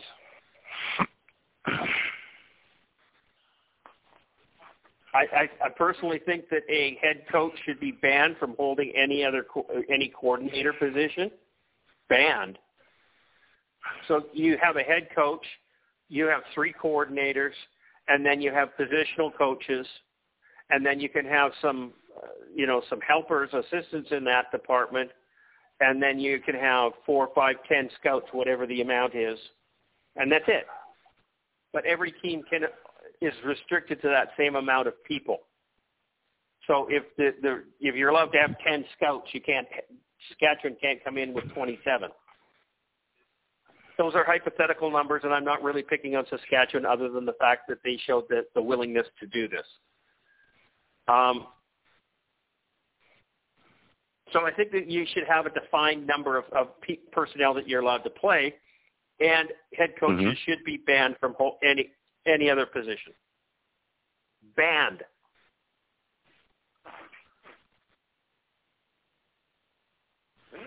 Charles, what's the situation with the salary management cap? Uh, it's stupid, and to it's confused a with waste time. the With the what? I said not to be confused with the player salary cap. Yeah, I don't understand why you want to um, restrict your team from getting better. They're, all this does is it makes it harder for your existing teams uh, to improve if they're struggling because they can't make a coaching change. They can't start. It just makes no sense. I mean, the players' uh, cap makes sense. I mean, there's a lot more players than there are coaches, but you should be able to give your team the ability to uh, improve on their performance by bringing in new coaches. I just, uh, I think it's a dumb idea. It's just the Players Association whining about it and basically the league giving in. It's a bad idea and it needs to be changed.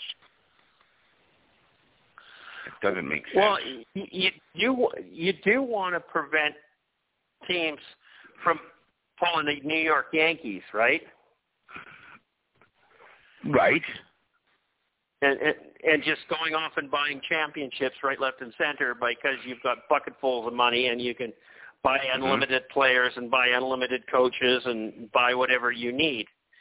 Um, Mm-hmm. you don't want to have a, one team that has the most amount of revenue to be able to do that, which is what Saskatchewan tried to do in 2017, 2018.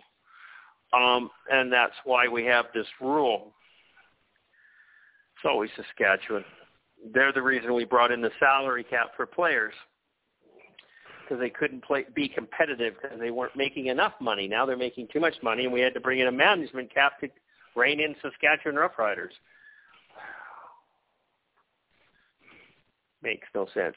Anyhow, I, I we either restrict the number of personnel or you res, or you eliminate fired personnel from the cap. One of those two things has to happen. Get rid of the dollar amount and, and have a, a, a head count, or get rid of the dollar amount of any coach that's been dismissed. Would you accept that, Will? Yep. I would so. In a heartbeat. Charles, does that make sense to you? I think so. It's better than what we got so, now. It, it, any coach that has been fired no longer their salary no longer applies to the cap. It, it, it only makes sense. Okay. Let's move on from this one. I'm having fun with it, but let's go on. Jarret Doege taking first team reps with Chris Jones won't name him the starter. Is Taylor Cornelius' time up with the Elks? Well, it fucking should be. He's absolutely brutal in the first three games, first two and a half games. Brutal. I never saw anything in him at all that I would have anointed him the starter last year. Nothing. I, I did not see him perform well enough to be given a $400,000 contract. It makes no sense.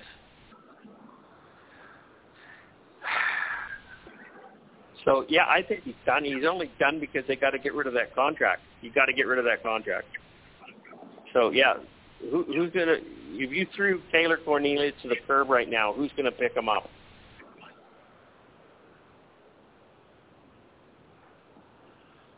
Anybody? I can't I see anybody. No. Well, I can't I know. see anybody. I, I, well, I, I would consider. A team may be desperate consider, with injuries. I would consider trading. Hang on, guys. Uh, I would consider trading Cornelius straight up for uh, Jake Maier. You would? Oh, I don't yep. know about that. I like I like Cornelius. See, see, yeah, I know you said that for a while. Um, I actually thought about trading Cornelius and a draft pick or two for Dane Evans. I know Charles, you hate that. I do. I'm sorry. I do. I, I just think at this point, Dane Evans is uh, a, it's a good insurance policy in case of injury or whatnot for um, um, uh, Vernon Adams. I just, uh, I don't like. I, I would much rather keep him at least for one year. Maybe that's something you look at in the off season, but for this year, I just wouldn't do it for the good of the league, we can't have Edmonton sucking this long. Do, do, does that factor into your your uh, conclusion at all? Is that the entire league now needs to take care of these teams that are, no, are no, floundering yeah, so bad? Sorry, I'm sorry. That's the, that that's the management of the F, of the Elks or whatever. That's not on the other teams to play charity for these guys. Sorry, they didn't build a proper team. That's their fault. Don't expect the other teams to uh, to uh, pick up for your mistakes. Sorry, I don't. I, I don't buy that at all. I think that's. Uh, I mean, sorry. You build your team. You didn't do it properly. Figure out a way, but don't rely on other people to fix your mistakes. Well, no, you're not wrong. You're not wrong. It's just an idea. You didn't do your job properly. That's your fault. And I do, and I agree with you. Edmonton needs to be strong, but it's not the job of the other teams to make them strong. That's the job of management.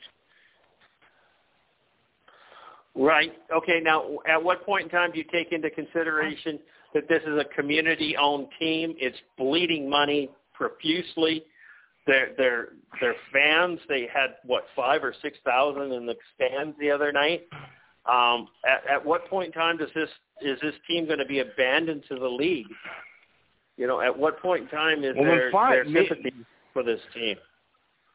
Well, then that's fine. Then maybe the league will find an actual owner for them instead of a community-owned team, and they can take care of it. Because, quite frankly, um, I don't know. They're not. Whatever they're doing now isn't working. So um, maybe they need a different way. Oh, I I, I like community-owned teams. I really do.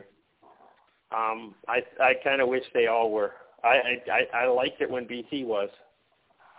I'm not a, you know, very rare did BC have a have a good owner over the years. Very rare. Uh, yes, I know we had David Braley for almost 20 years, but Yeah, I but heard think- nothing but bitching about him being cheap. Well, well, I think Amar Doman is a good uh, owner. So Mm-hmm. Uh, without question, far, anyways. without question, he's probably the best owner in the CFL right now. Uh huh. Mind you, that that's not hard to accomplish, but I, I think he's light years ahead of everybody else.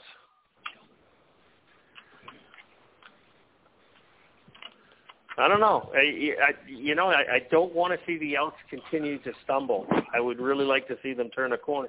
But let's find out what this Jarret Doege is is going to do, or or get Trey Smith in there and, and find out what's Tre Ford in there and find out what's going on.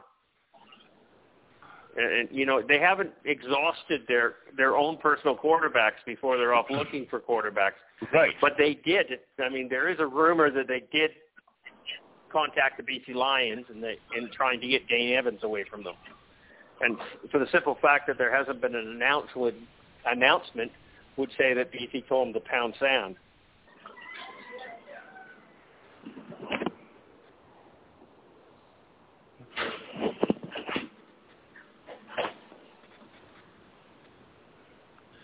Okay, Mm-hmm. let's move on. We have half an hour left. We have some things to talk about. CFL fines Hamilton's Chris Edwards maximum amount for a post-game shove on Austin Mack.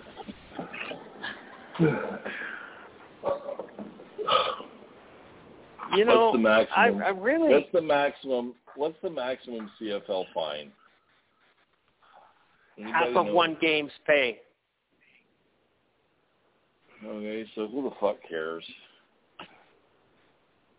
So if it was Bo Levi Mitchell, it would have been about five thousand dollars. Right. because I think his So, his it was- game it was paycheck is like ninety eight hundred bucks or something. It was probably a grand. If Yeah. if if that much.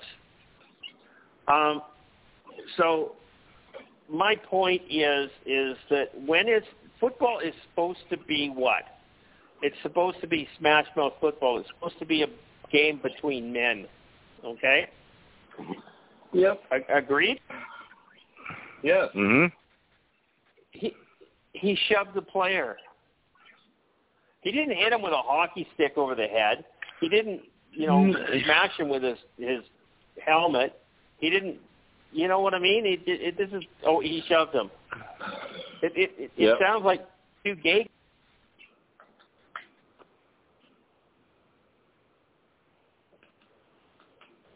Yep. Where'd you go?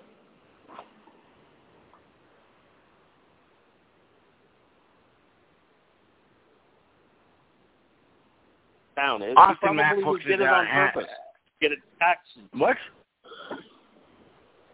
I said he probably fell down to what? to draw more attention to it. No, he gave him a pretty good shot. It was, it was a stupid thing to do. I, I'm not arguing that. I'm not disputing that. I'm Yeah. just saying that I believe football is being a bunch of pussies by finding people for stupid things like this. You can't get into a fight. Mm. Well, why not? These are big boys. They're full of testosterone. They're supposed to be able to get their anger out. Hockey, you get into a good brawl. Lacrosse, you get into a good brawl. You get a fifth, uh, you get a five-minute fighting penalty, and you're in the box. You come back out and play football again. Now, you take a swing at somebody, you're ejected from the game. You don't even have to make contact.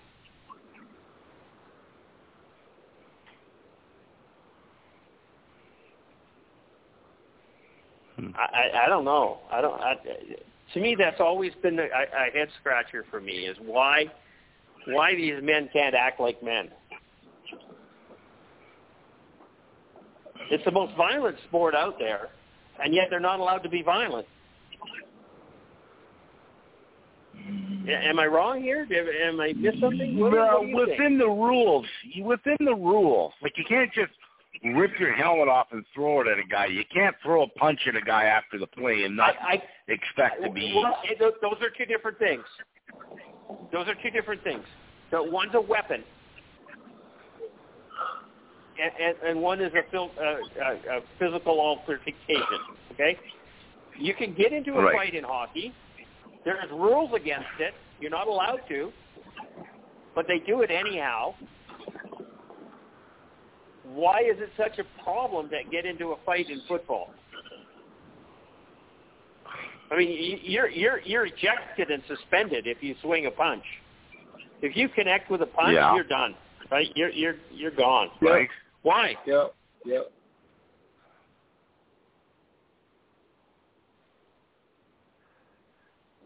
I don't know because they're not wearing skates. this one? They don't, they don't want fighting in a game. No, no. Uh, I, I Well, wouldn't be offended. num- Number one, number one, it's kind of stupid to fight in a game when you're a football player, because there's nothing that hurts your knuckles more than a face mask after you punch it. Okay, Oh yeah, Yeah, I, I so- agree. it's dumb. It's dumb. Um, so I don't know, but why is there fines for this stuff? Well, because they gotta, you gotta be, you gotta be held accountable, and the only way you can do it, Yeah, and they is don't want this to be a regular occurrence. That's correct.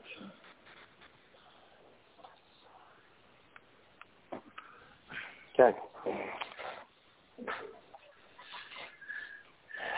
I don't know. It just it to me it sounds wimpy. Uh, Stampeders receiver Malek Malik Malik Henry. Malik Malik? Malik Henry Malik Malik. Yes. Malik Henry Malik. out for the season with a ruptured Achilles. This is one of the most brutal injuries there is known to mankind. Once again, And it's- non-contact, non-contact as well.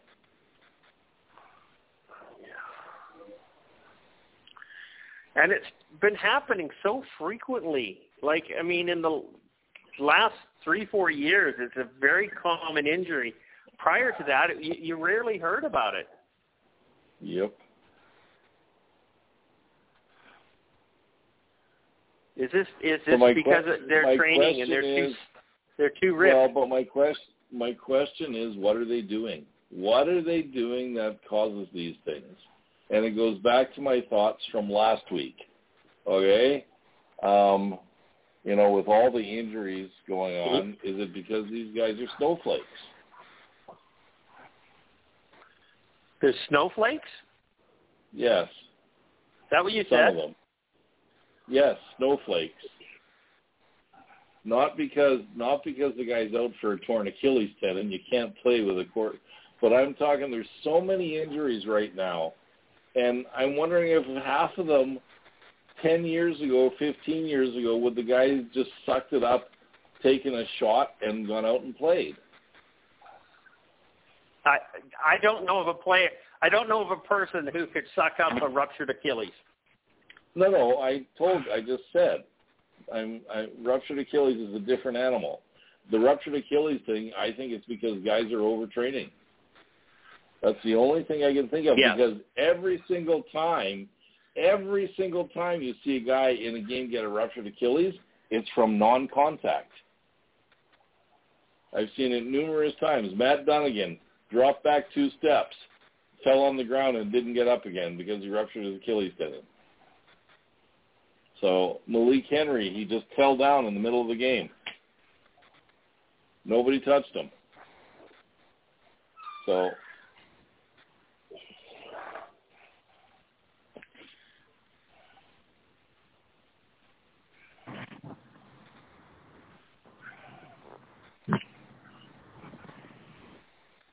I, I, I'm not disputing that one. In fact, I think that that has more to do with it than anything. It's it's the concept of overtraining.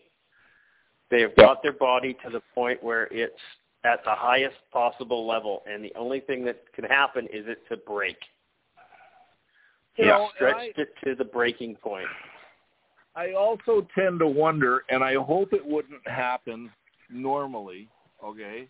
But I I've seen guys at my gym, and these are not professional athletes, and I've seen them doing things, and they have no technique whatsoever, and it makes me fucking cringe. And I tend to wonder if these guys are training on their own sometimes, mm-hmm. and nobody's watching them. Do they know what they're doing?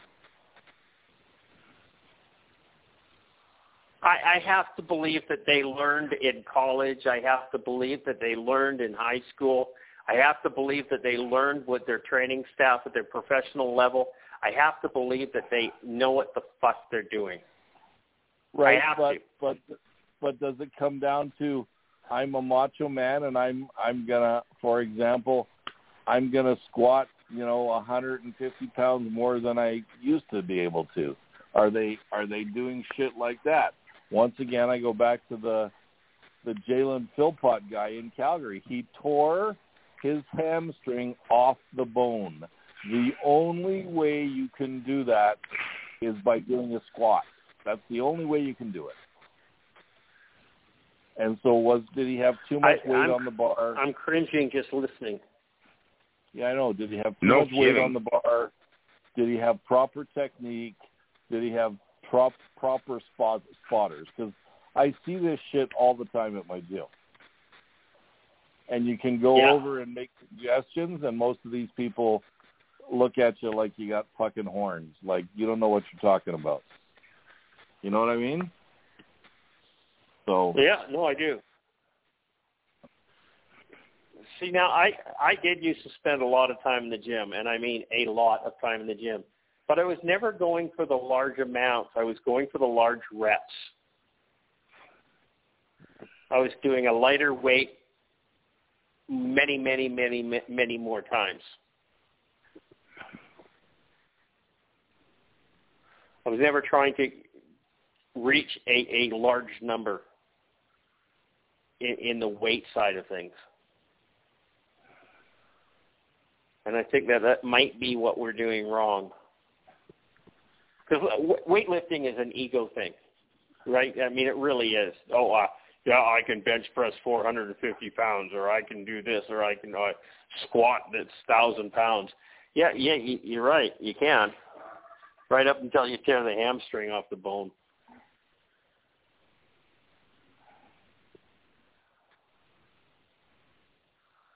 I don't know. No, there's no answer for this. He's out for the season. I don't know what to say about him. Yep.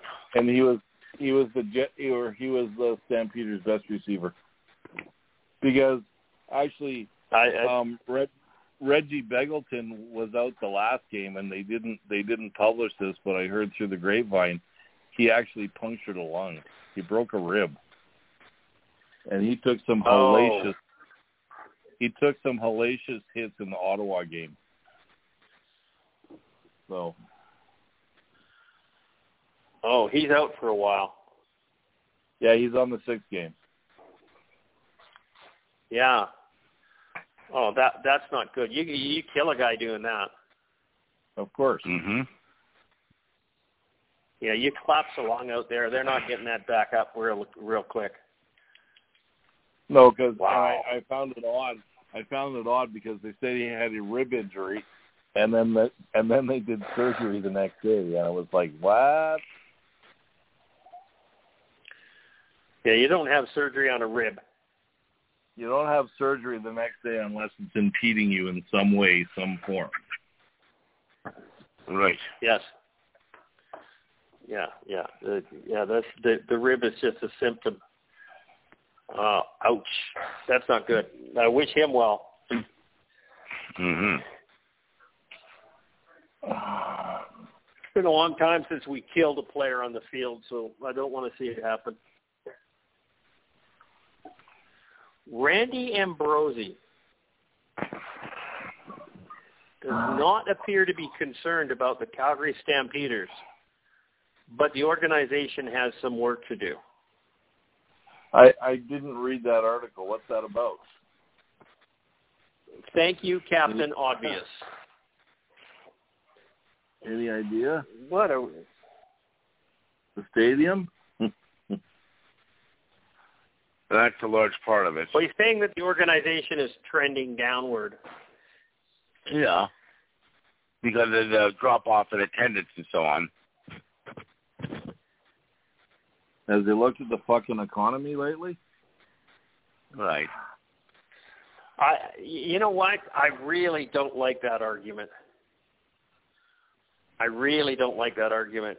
Um, football's got to be one of the least expensive tickets out there.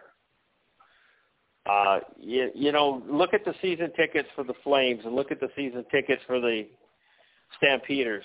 And uh, is the Flames sold out? Uh, Mostly, yes. No, no not Mostly, really. yes. Yeah, I, No. I I realize that you know there's twenty thousand seats in the in the stadium, but you know it's it's one of those things. It's just like no, I don't believe the economy is pushed to the point where they people can't go and buy a twenty five dollar ticket to a, a, a football game. I don't think the economy's that bad.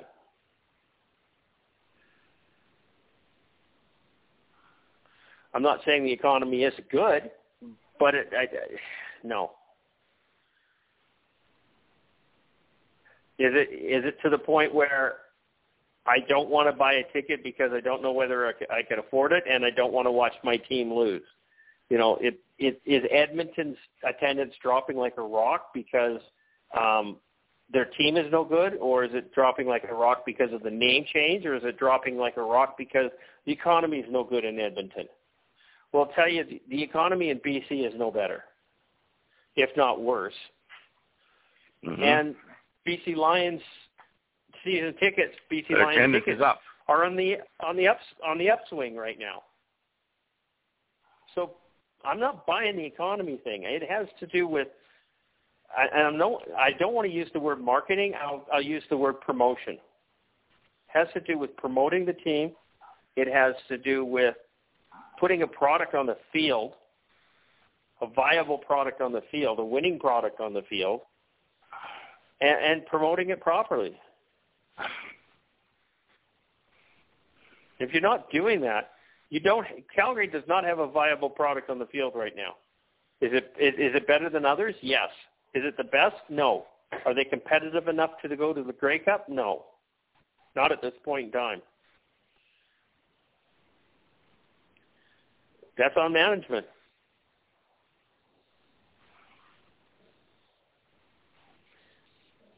They they can't blame that one on the economy. Will, would you like to counter my argument?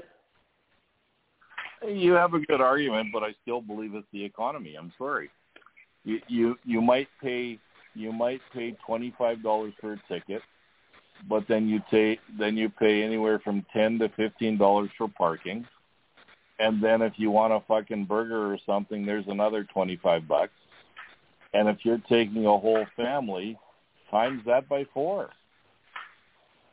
And and mm-hmm. I've noticed I've noticed a lot of people are struggling right now with money because number one, interest rates have gone up. So a young family with a house and kids that go to football games it might be out of their budget now.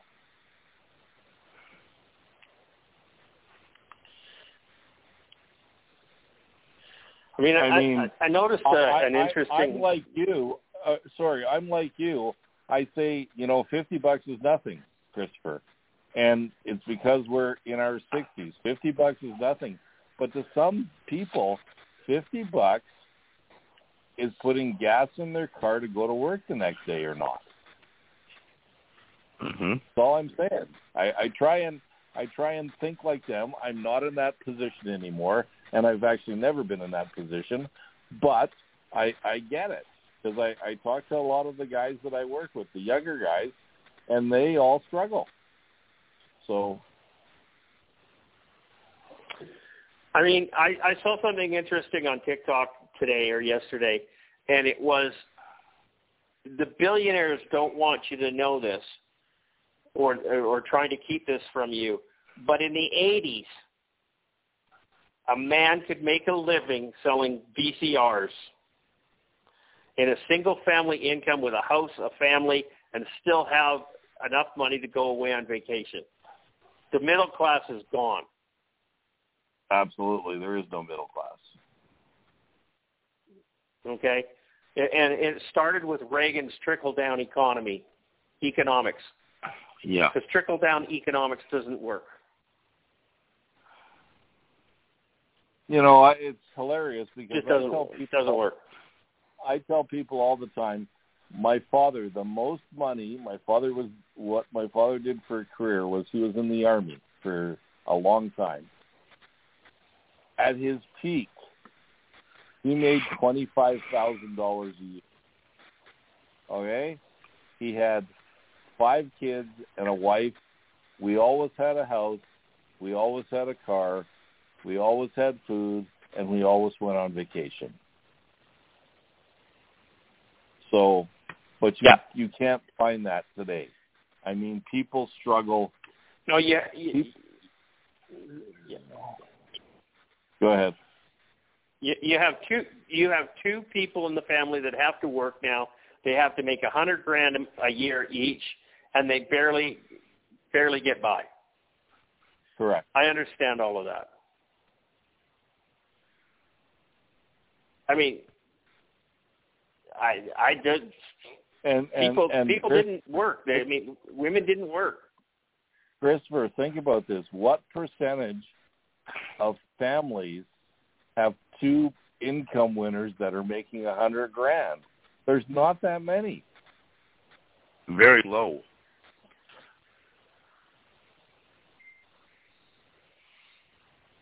So Yeah, I still I know. I- I mean, I mean, of course, the economy is part of it. The lack of what you don't like to call marketing is part of it. Okay, the lack of not interested is part of it. Okay, even when Calgary, even Yeah. when Calgary had a winning team, they had trouble struggling. They struggled with attracting people. I remember back in 1994 when the BC Lions were playing Calgary in the Western Final. And this, this was Calgary's heyday. This was the Doug Flutie days. They're in the Western Final against BC, and it wasn't remotely close to a sellout. No.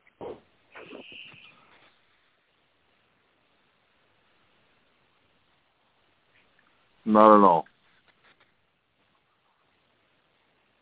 They always get usually get a huge crowd for the uh, Labor Day game against uh, Edmonton, and that's pretty much it. They're they're they're up and down the rest of the year.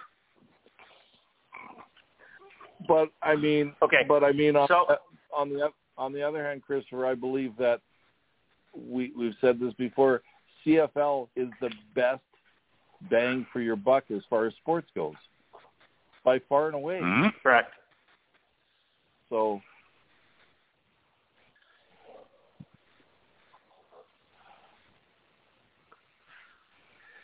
One of the other things that it says here is ticket office isn't the only place the club is struggling to draw attention. The club's first two games of the 2023 regular season drew an average audience of only 250,000 viewers on TSN, which is far below the seasonal average through week two last year of 435,000.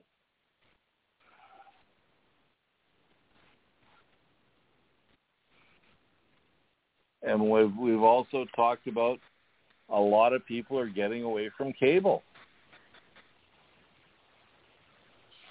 Yeah.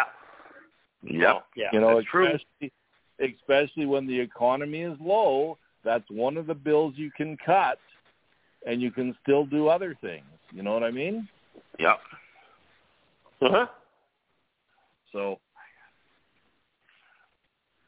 it's interesting.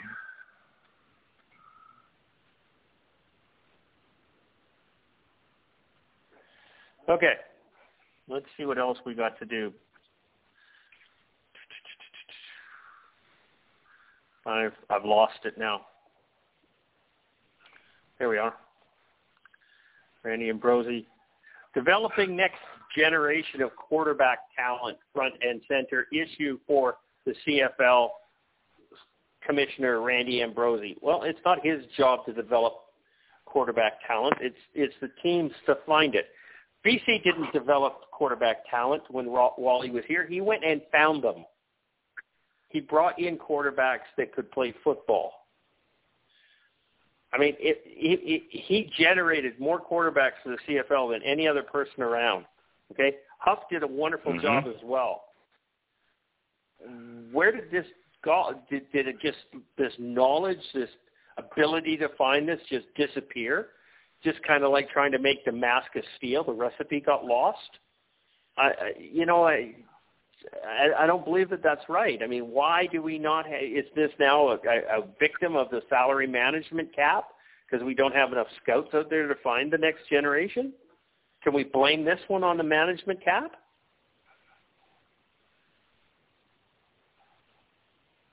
I don't know.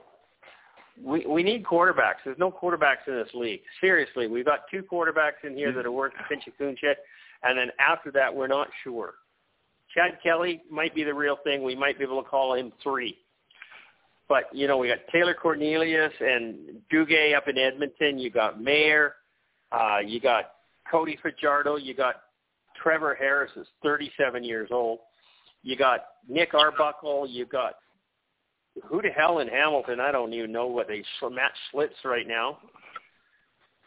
And and Trevor Harris over in in Saskatchewan. Or did I cover Trevor Harris? I covered Trevor Harris. Who was the other one? You did, uh, yeah. Jeremiah Masoli is 34. Masoli. 34, and we don't even know if he's coming back. We we this is the He weakest playing this week, we know quarterback that. pool that I've seen the CFL in forever. Maybe What was that? ever. Yeah. I, I was just saying maybe ever. No, I know, but did you say you, that uh, Jer- uh, Jeremiah Masoli was coming Masoli- back to Ottawa? No, he's not playing this week. There was some thought that No, he might not play this this week, week. but he is not. But- No. Yeah. No. Okay. Um, yeah. So it's it. This is terrible. This is absolutely the worst. And speaking of the worst, we've got the Winnipeg Blue Bombers have brought back Dakota Prukop. This is something that I wanted to talk about, but we're really running out of time really fast right now. Yeah. Um, yeah. I had this on here Instead too. of going to two quarterbacks, should we go to four? Should each team carry four quarterbacks? Okay, I'm going to shut out on the show. This is the Let's Talk CFL podcast episode uh, 536. I'm your host, Christopher Jones. Thank you very much for sticking around and listening to us for babble for two hours. Uh, we had fun. We ran out of time. I really want to talk about four quarterbacks. I think it's a good idea. Maybe you can put Let's it on the agenda We'll, for next week. We'll, we'll say good put it on the agenda for next week. 'cause I want to talk about that too. Good night, folks. Uh, thanks for listening. Uh, enjoy these weekend's games. Happy Canada Day. We'll talk to you next week. Willie, say good night. Good night, everybody. Go Als, go. No,